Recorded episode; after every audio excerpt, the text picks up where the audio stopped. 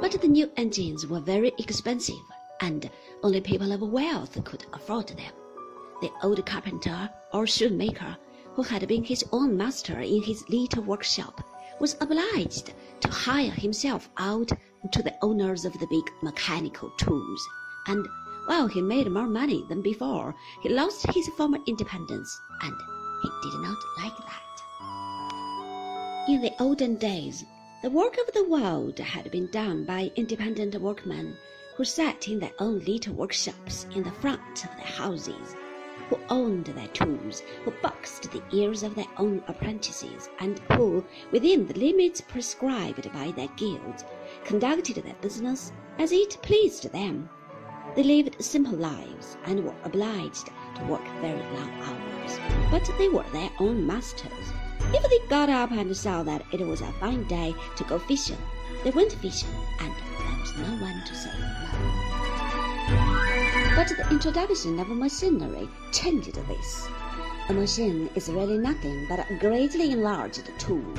A railroad train, which carries you at the speed of a mile a minute, is in reality a pair of very fast legs, and a steam hammer which flattens heavy plates of iron is just a terrible big fist made of steel.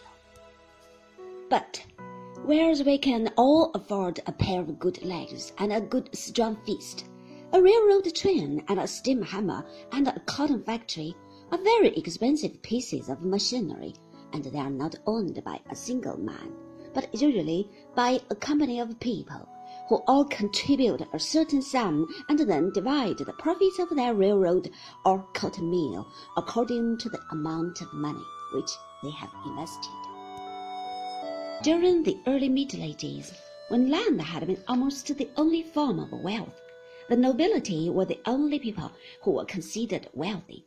But as I have told you in the previous chapter, the gold and silver which they possessed was quite insignificant and they used the old system of barter, exchanging cows for horses and eggs for honey.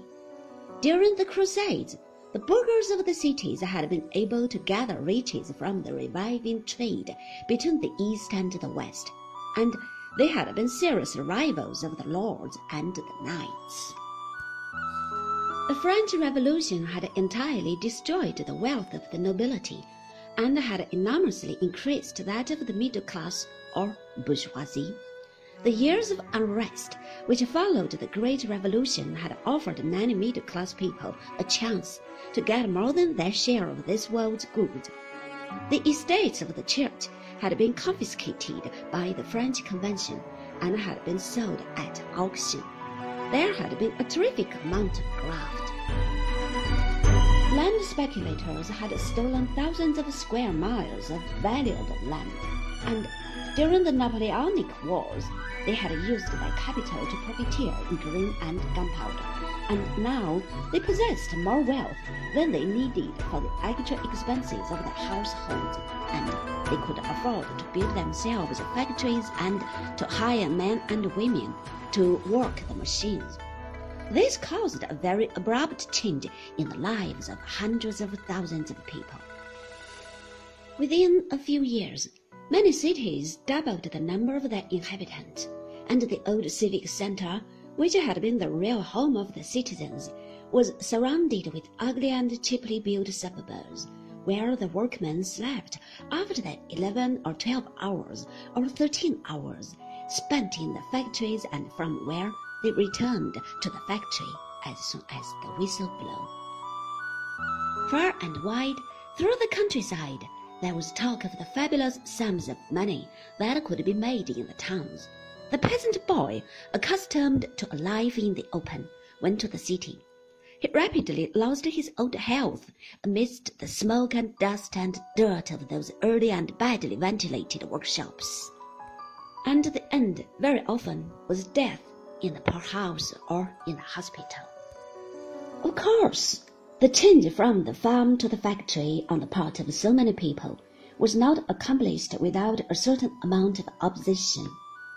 Since one engine could do as much work as a hundred men, the ninety-nine others who were thrown out of employment did not like it.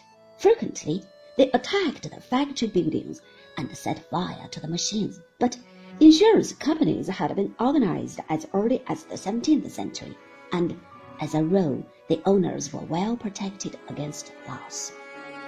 Soon, newer and better machines were installed. The factory was surrounded with a high wall, and then there was an end to the rioting.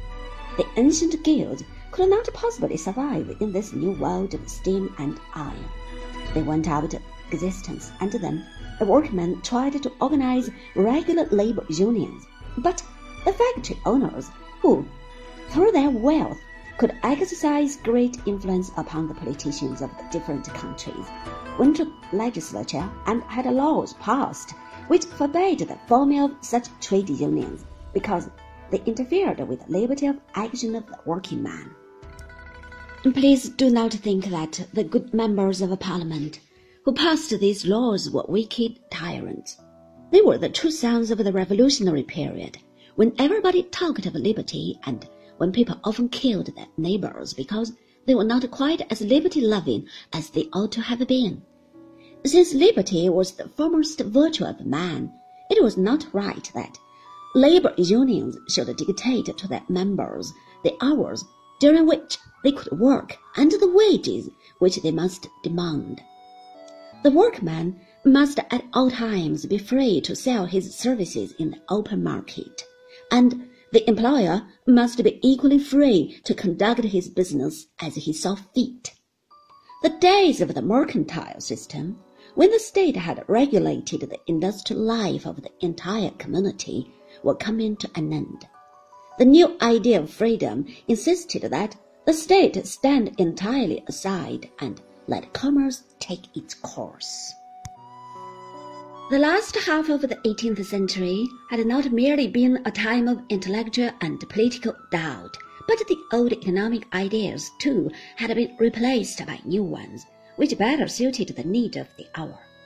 Several years before the French Revolution, Turgot, who had been one of the unsuccessful ministers of finance of Louis XVI, had preached the novel doctrine of economic liberty. Turgot lived in a country which had suffered from too many red tape, too many regulations, too many officials trying to enforce too many laws. Remove this official supervision, he wrote, let the people do as they please, and everything will be all right. Soon, his famous advice of laissez-faire became the battle cry around which the economists of that period rallied. At the same time, in England, Adam Smith was working on his mighty volumes on the wealth of nations, which made another plea for liberty and the natural rights of trade. Thirty years later, after the fall of Napoleon, when the reactionary powers of Europe had gained their victory at Vienna. That same freedom which was denied to the people in their political relations was forced upon them in their industrial life. The general use of machinery, as I have said at the beginning of this chapter, proved to be of great advantage to the state. Wealth increased rapidly. The machine made it possible for a single country like England, to carry all the burdens of the great Napoleonic wars. The capitalists, the people who provided the money with which machines were bought, reaped enormous profits. They became ambitious and began to take an interest in politics. They tried to compete with the landed aristocracy, which still exercised great influence upon the government of most European countries. In England, where the members of Parliament were still elected according to a royal decree of the year 1265, and where a large number of recently created industrial centres were without representation, they brought about the passing of the Reform Bill of the year 1882, which changed the electoral system and gave the class of the factory owners more influence upon the legislative body. This, however, caused great discontent among the millions of factory workers who were left without any voice in the government. They, too, began an agitation for the right to vote. They put their demands down in a document which came to be known as the People's Charter. The debate about this charter grew more and more violent. They had not yet come to an end when the revolutions of the year 1848 broke out. Frightened by the threat of a new outbreak or Jacobinism and violence, the English government placed the Duke of Wellington, who was now in his 80th year, at the head of the army, and called for volunteers. London was placed in a state of siege, and preparations were made to suppress the coming revolution. But the Chartist movement killed itself through bad leadership, and no acts of violence took place. The new class of wealthy factory owners I dislike the word bourgeoisie, which has been used to death by the apostles of a new social order, slowly increased its hold upon the government, and the conditions of industrial life in the large cities continued to transform vast acres of pasture and wheatland into dreary slums, which guard the approach of every modern European town.